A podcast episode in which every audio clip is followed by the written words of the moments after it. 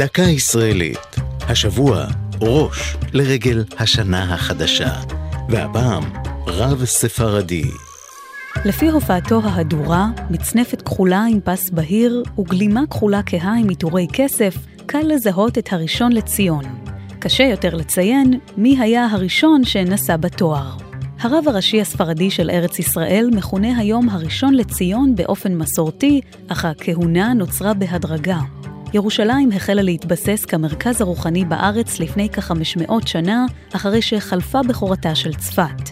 במשך כ-200 שנה התגבשה כנראה רבנות מרכזית בירושלים, והראשון שטוענים כי זכה לתואר הראשון לציון, ראשון בין רבני ציון, הוא הרב משה גלנטה, שכיהן כרב העיר בסוף המאה ה-17. 21 רבנים כיהנו אחריו, עד שהרב חיים אברהם גגין התמנה בשנת 1841 לחכם בשי, החכם הראשי הרשמי, שהיה אחראי כלפי האימפריה העות'מאנית על יהודי ירושלים וסביבתה. עם ייסוד הרבנות הראשית לארץ ישראל ב-1921, הועמד בראשה הראשון לציון לצד רב ראשי אשכנזי.